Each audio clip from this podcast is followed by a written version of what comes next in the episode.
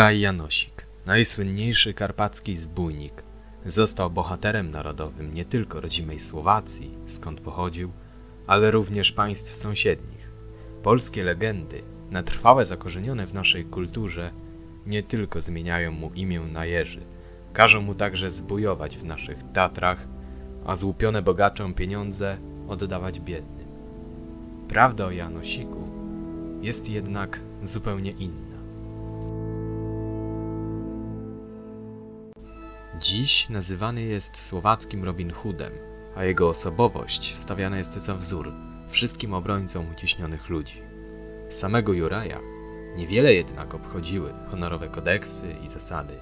Zresztą nie tylko tym różnił się od postaci, którą doskonale znamy, choćby z serialu telewizyjnego z Markiem Perbeczko w roli Harnasia. Jako przywódca nie cieszył się zbyt dużym szacunkiem u swojej zbójeckiej braci.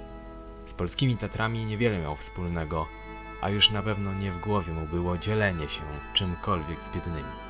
Jedyne, co chętnie rozdawał, to łapówki.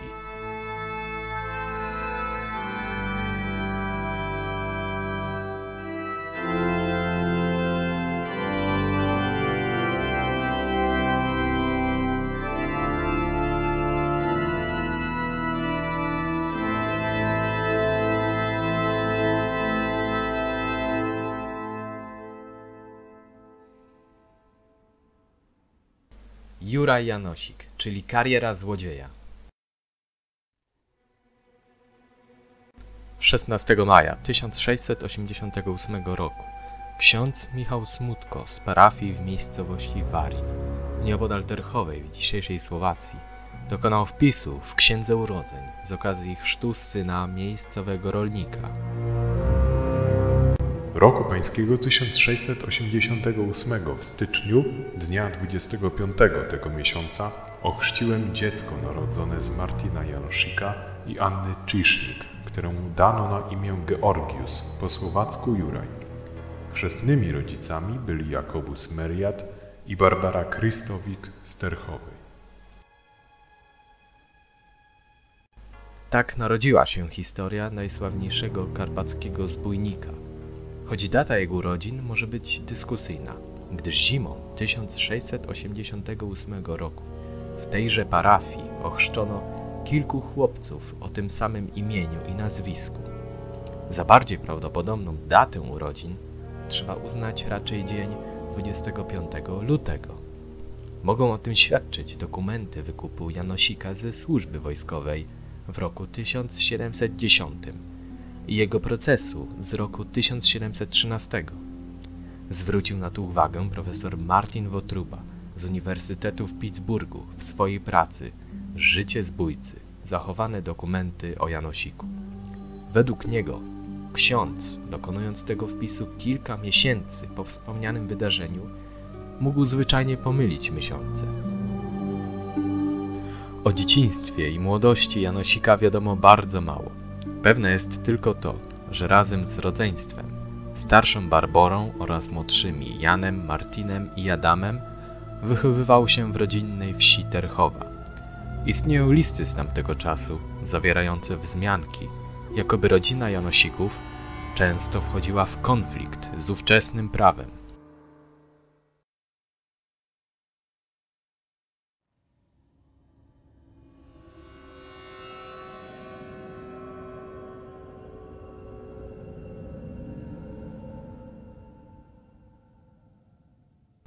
W 1703 roku na ziemiach słowackich wybuchło pod wodzą Franciszka Rakoczego powstanie przeciwko znienawidzonej władzy Habsburgów.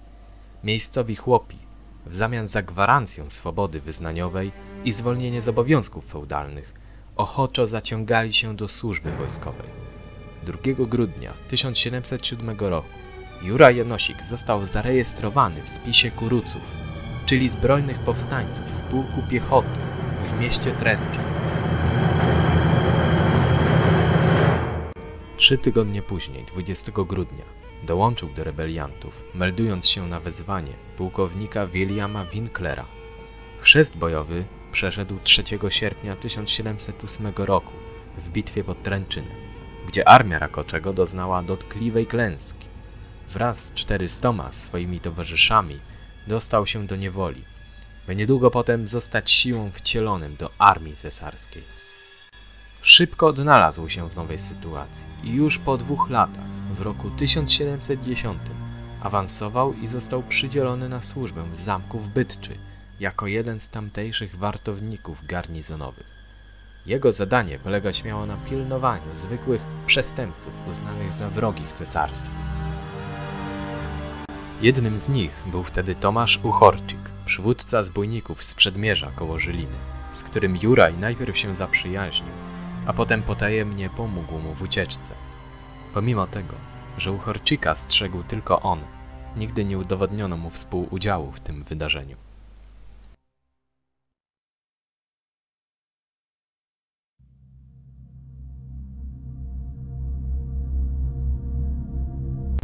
Jeszcze tego samego roku ojciec Janosika, Martin, bardzo ciężko zachorował. Nie mogąc dłużej zajmować się swoim gospodarstwem, napisał list do generała Ebergeni z prośbą, by ten zwolnił Janosika ze służby wojskowej jako jedynego żywiciela rodziny. Jesienią Juraj wrócił do Terchowej. Nie mógł jednak usiedzieć w jednym miejscu, a ciężka praca w gospodarstwie nie była dla niego spełnieniem marzeń. Nie czekając na nic, potajemnie spotkał się z Tomaszem Uchorczykiem na targu koni w liptowskim Mikułaszu. Zafascynowany poznanym w Bytczy harnasiem, zgłosił chęć przystąpienia do jego zbójeckiej bandy. Swoją przestępczą działalność rozpoczął od kradzieży i przymytu koni z Polski.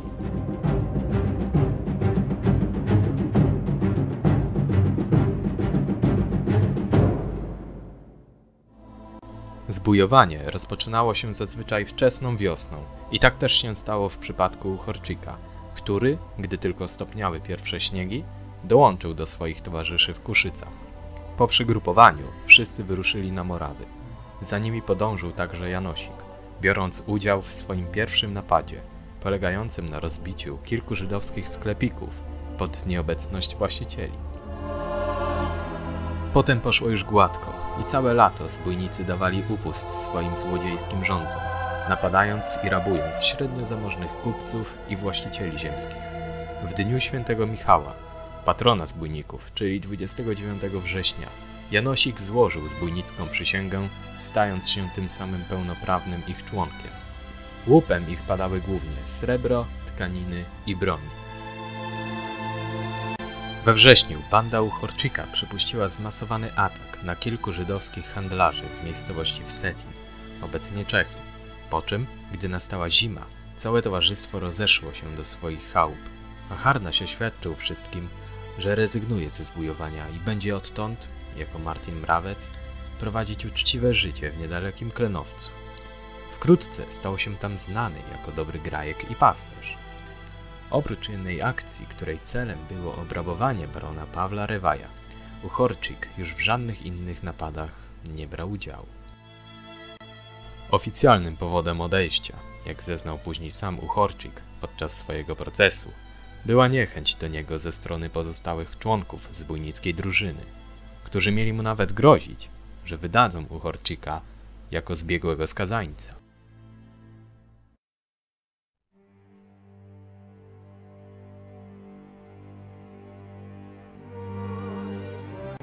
Wiosną 1712 roku zbójnicy potrzebowali nowego harnasia, a że Juraj wykazywał się wielką gorliwością i zapałem, nie dziwi więc, że wybór reszty kamratów padł właśnie na niego. Janosik jako harnaś nie był jednak ani specjalnie groźny, ani skuteczny. Bandy grasujące na tamtych terenach były już wówczas prawdziwą plagą bogatszych obywateli, którzy z czasem zaczęli podróżować w otoczeniu osobistej ochrony. Grupa Janosika była jednak zbyt słaba, by mierzyć się z wyszkolonymi ochroniarzami, tak więc coraz częściej zbójnicy musieli zadowalać się napadami na biednych kupców i chłopów, kradnąc głównie drobne ilości pieniędzy i jedzenie. Wyjątkami były napady na zamożnych gości bez swoistej eskorty, takich jak hrabina von Szardon, ziemianin Ladowslaw z Meszkal, żyliński handlarz suknem Jan Szyposz, złotnik Jan Skałka i Aleksander Otlik. Mieli oni nieszczęście przejeżdżać przez tereny opanowane przez Janosika. Wyjątkowym przedsięwzięciem z jego strony było zdjęcie z koła tortur z miejsca straceń w Żylinie skazanego Mikołaja Szósteka. Miało to miejsce we wrześniu 1712 roku. Skazaniec był łamany na kole i w mękach miał na nim umrzeć. Zbójnikom Janosika, niezauważonym przez nikogo, udało się zdjąć go jeszcze żywego z koła tortur, a kiedy wkrótce potem umarł, pochowali go.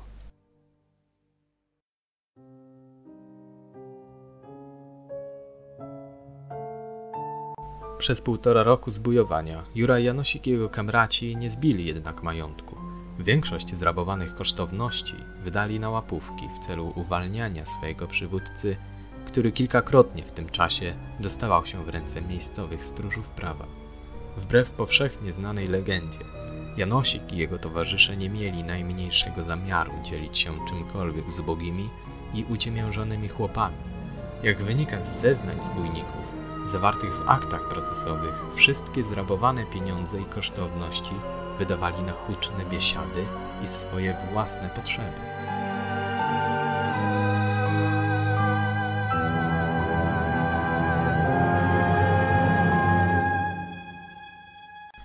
Wspierali go także niektórzy lokalni notable, z którymi dzielił się łupami. W zamian oni kilkakrotnie wyciągnęli go z kłopotów. Jedynymi obdarowywanymi bezinteresownie przez Janosika osobami były wiejskie dziewczęta, którym młody harnaś przynosił klejnoty i perły. Był więc uwielbiany przez miejscowe panny, rumieniące się już na sam widok idącego do wsi Janosika. Zgoła przeciwne uczucia żywili do niego ubodzy chłopi, którzy niejednokrotnie sami zostawali przez niego oprawowani.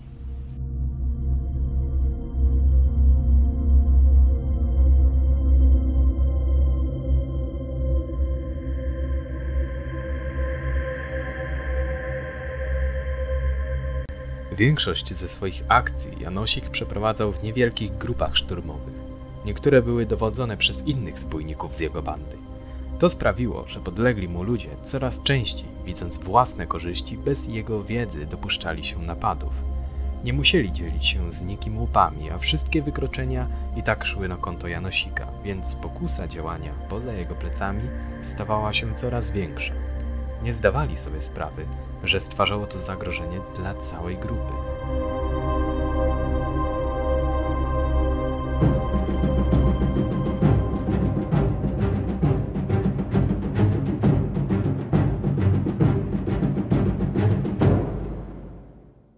Janosik nie cieszył się już wówczas zbyt wielkim szacunkiem wśród swoich pobratymców. Świadczyć o tym może fakt, że jedyna samodzielnie działająca grupka pod dowództwem janosikowych żołnierzy, Turiaka i Plawczyka, napadła w Suchej Dolinie koło Faczkowa na proboszcza z Domaniży, księdza Juraja Wertika. Został on śmiertelnie zraniony, a zabójstwo to, mimo że zostało dokonane bez wiedzy Janosika, niewątpliwie obciążyło właśnie jego i przyczyniło się do zakończenia jego i tak krótkiej kariery. On sam, jak wykazano podczas procesu, nigdy nikogo ani nie zabił, ani nawet nigdy nie zranił.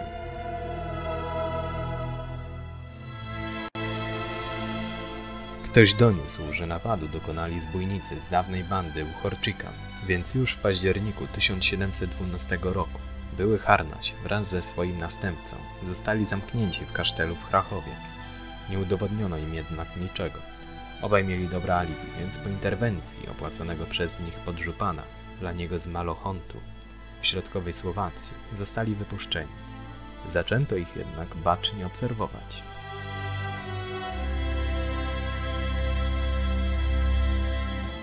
Janosik miał wielu sprzymierzeńców, którzy chętnie go ukrywali. W Krasne nad Kesucą często zatrzymywał się w szałasie bacy Sykory lub Szósteków.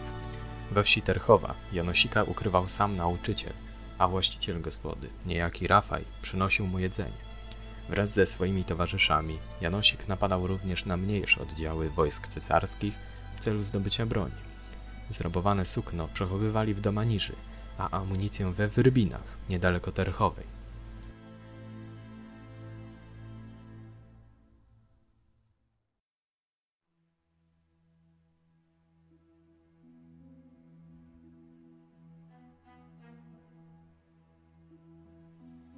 Schwytanie Janosika poprzedziły półroczne, intensywne poszukiwania kierowane przez sędziów liptowskich. Powodem tego były dwa napady dokonane na terenach Liptowa. Najpierw obrabowano hrabinę von Scharton. Ze względu na to, że hrabina była żoną wyższego oficera wojsk cesarskich, napad ten mógł źle wpłynąć na stosunki polityczne między regionem liptowskim a cesarzem. Następnym incydentem był atak na ziemianina z Orawy, Władysława Zmeszkala, po którym sędziowie liptowscy wysłali kapitana Emerycha Kubiniego z zadaniem wytropienia Juraja Janosika.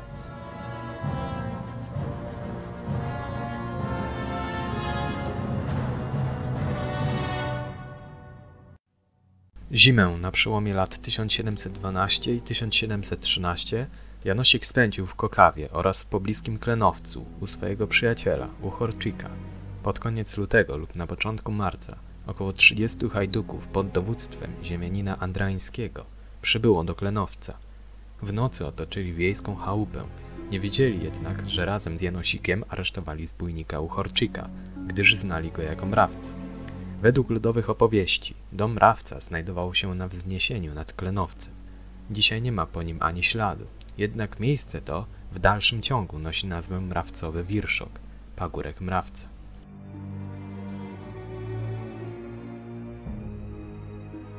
Do schwytania Janosika najprawdopodobniej przyczyniły się zeznania zbójnika Mikołaja Szósteka, wymuszone przez tortury. Drugim podejrzanym o zdradę jest zbójnik Huncaga, który także wiedział o miejscu pobytu Horczyka. Aresztowani zbójnicy zostali odwiezieni do Liptowa, gdzie uwięziono ich w kasztelu Wranowo, w pobliżu liptowskiego Mikołaszu.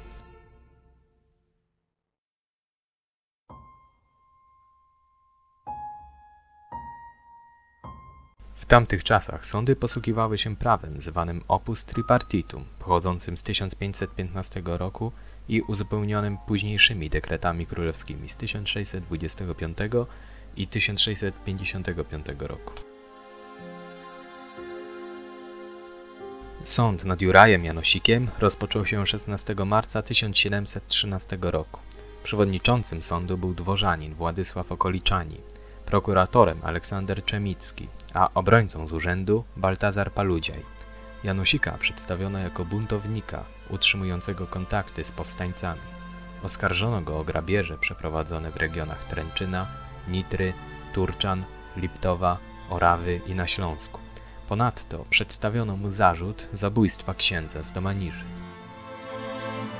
Pierwszego dnia procesu Janosikowi zadano najpierw 17 pytań. Na 8 z nich dał jasną odpowiedź, na następne 9 odpowiadał jednak wymijająco i zagmatwanie.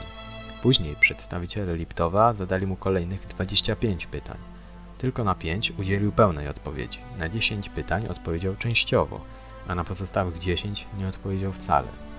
Zmuszony do wskazania swoich towarzyszy, podawał nazwiska tylko tych, którzy już nie żyli. Po przesłuchaniu prokurator Czemicki przedstawił akt oskarżenia, w którym żądał kary śmierci. A ponieważ nasze prawo, konkretnie artykuł 13 z roku 1625, następnie artykuł z roku 1655, jak również na podstawie opus tripartitum w artykule 15 bezwzględnie zakazuje się takich przestępstw, aby tacy zbójnicy i łotry byli bezwzględnie ukarani, a szczególnie zbójnicy, aby byli łamani na kole albo powieszeni na haku. Obrońca Janosika, Baltazar Paludziaj, przedstawił okoliczności łagodzące, takie jak młody wiek oskarżonego oraz fakt, że nikogo nie zabił i nie zranił. Grabieże tłumaczył tym, że do czynów tych namówił go Uchorczyk. Odnośnie zabójstwa księdza z Domaniży stwierdził, że w napadzie tym Janosik nie brał udziału. Zażądał też, aby Janosik został uniewinniony. Dlatego proszę, aby oskarżonemu zdjęto kajdany, zwolniono go z więzienia, odpuszczono mu winę i darowano wolność.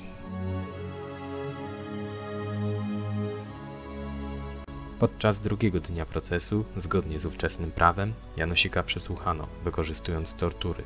Zwykle rozpoczynały się one przypalaniem skóry, wkłuwaniem rozpalonych drutów pod paznokcie, łamaniem rąk i nóg, a kończyły naciągnięciem na kołowrót, w wyniku czego dochodziło do rozerwania ścięgien w kończynach. W trakcie tortur Janosik odpowiedział na siedem pytań, O swoich towarzyszach wciąż mówił bardzo mało lub w sposób ogólnikowy. O Uchorczyku, którego schwytano razem z nim, powiedział, że ten zginął w górach kremnickich. Ostateczny werdykt sądowy brzmiał: Jako, że wyżej opisany Juraj Janosik, nie bacząc tak na przykazania boskie, jak i na prawa ludzkie, przed dwoma laty oddał się zbójnictwu i wodzem albo hetmanem takowym się mianował i z towarzyszami swymi na drogach się czając, licznych ludzi zdobytku ograbił oraz, co się z jego własnego wyznania okazało, jego towarzysze, kiedy i on był obecny, pana księdza proboszcza z Domaniży przestrzelili i bezbożnie zamordowali, jak i również i innych, co jest wyżej opisane, złych uczynków się dopuścił. Dlatego za te tak bardzo złe uczynki i złamanie przykazań ma być na hak lewym bokiem wbity i tak na oczach ludzi, dla przykładu innym takim złoczyńcom, powieszony.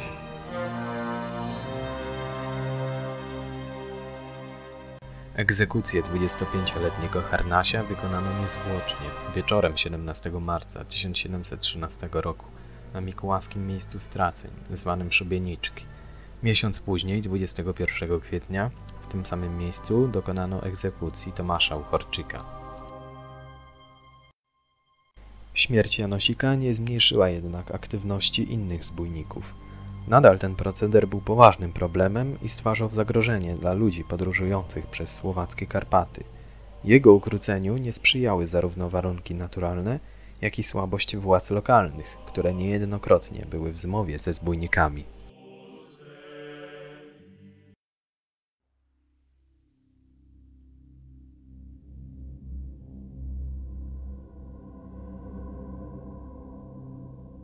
W 2001 roku w numerze 39 tygodnika Wprost opublikowano artykuł pod tytułem Kochany zbójnik, w którym porównywano Janosika do bandyty z Pruszkowa. Jego polska legenda nie ma nic wspólnego z faktami. W rzeczywistości Janosik był Słowakiem. Nie ma żadnych dowodów na to, aby kiedykolwiek był na Podhalu, a nawet w samych Tatrach. Działał niemal wyłącznie na Liptowie. Pod wodzą Janosika bandyci grabili okoliczne plebanie i co bogatsze wioski, puszczając je z dymem. Dopuszczali się licznych okrucieństw. Wymuszali haracze, korumpowali urzędników, siali terror w całej okolicy.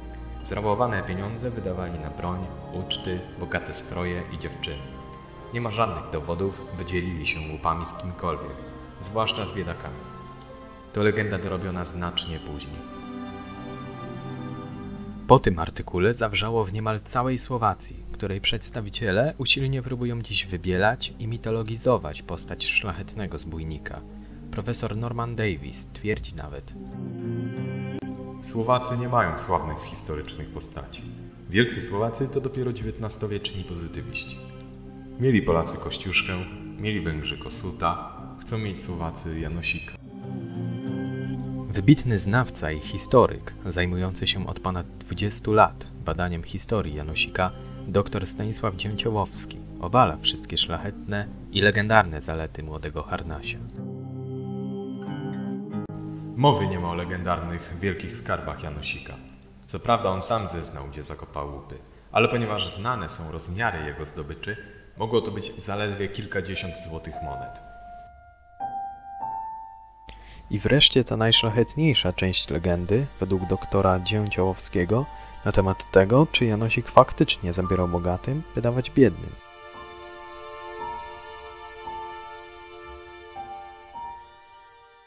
Nie istnieje żaden dowód, aby Janosik cokolwiek rozdawał. Co prawda, gdy zbójnicy wracali na świąt rodzinnych wsi, obdarowywali zdobycznymi ozdobami znajome dziewczęta. Legenda ta mogła wziąć się też z tego, że gdy zbójnicy napadali podróżnych i kupców wiozących na jarmarki towary, brali tylko to, co najcenniejsze i co mogli szybko unieść, czyli pieniądze, kosztowności i wszelką broń. Resztę zostawiali jedzenie, wyroby rzemieślnicze. Wówczas przy opuszczonych wozach pojawiali się mieszkańcy okolicznych wsi. A że panowała wówczas wielka nędza, zdobycie połcia wędzonej słoniny czy odrobiny sera było wielkim szczęściem. Nic więc dziwnego, że sławiono Janosika.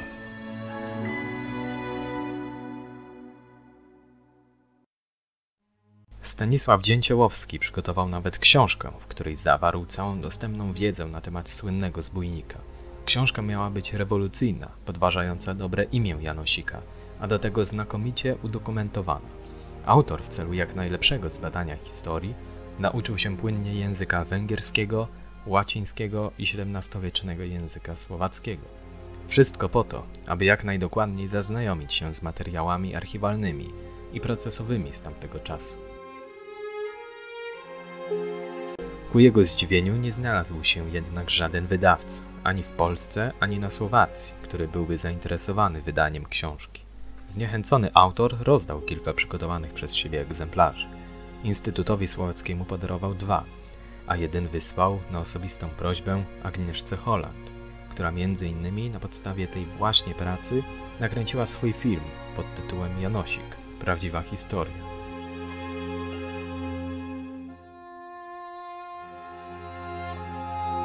Wygląda więc na to, że poznanie prawdy o słynnym słowackim zbójniku nikomu się dzisiaj nie opłaca, zarówno w Polsce, jak i u naszych południowych sąsiadów.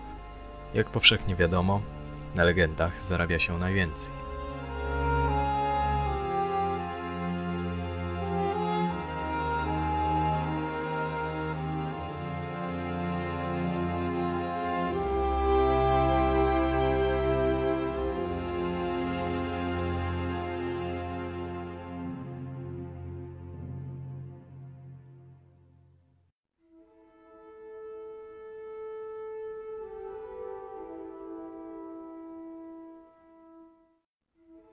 Wszyscy doskonale pamiętamy serial telewizyjny Jerzego Passendorfera pod tytułem Janosik.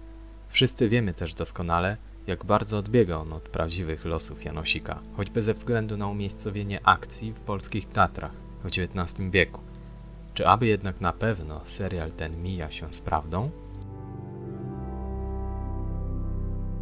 Otóż istnieje pewna legenda z Podhala opowiadająca o Janicku, nieślubnym dziecku bogatego pana z chłopką. Nieślubne dziecko w tamtych czasach było czynem niegodnym, więc Janicek urodzony został w tajemnicy i odebrany matce. Nigdzie też nie został zarejestrowany. Podobno chłopca porzucono gdzieś w Tatrach, gdzie znalazł go stary pustelnik i wychował jak swojego syna. Po śmierci pustelnika Janicek został sam. Tułał się po górach, aż pewnego dnia dołączył do bandy tatrzańskich zbójników. Po pewnym czasie został nawet ich harnasiem. Odbierał bogatym, rozdawał biednym. Robił to latami, ale nie wszystkim w jego bandzie podobała się pomoc ubogim, więc Janicek, umęczony zbujowaniem, postanowił odejść samotnie w góry i od tego czasu nikt go już nigdy nie widział. Zostały po nim legendy, szlachetne czyny, które w większości przypisuje się słowackiemu Janosikowi. Z tym, że Janicek miał żyć na początku XIX wieku, czyli wtedy, kiedy toczy się akcja polskiego serialu, ponad 100 lat po śmierci słynnego słowackiego zbójnika. W jednym z odcinków serialu Passendorfera jest scena, kiedy słowacki zbójnik wspomina tytułowemu Janosikowi, granemu przez Marka Prepeczko, że wiele lat temu u nich na Słowacji też zbujował taki, na którego Janosik mówili. Tak więc Janosików mogło być kilku, a polskie legendy być może nie opowiadają o słowackim Juraju, tylko o naszym, polskim, tatrzańskim Janicku.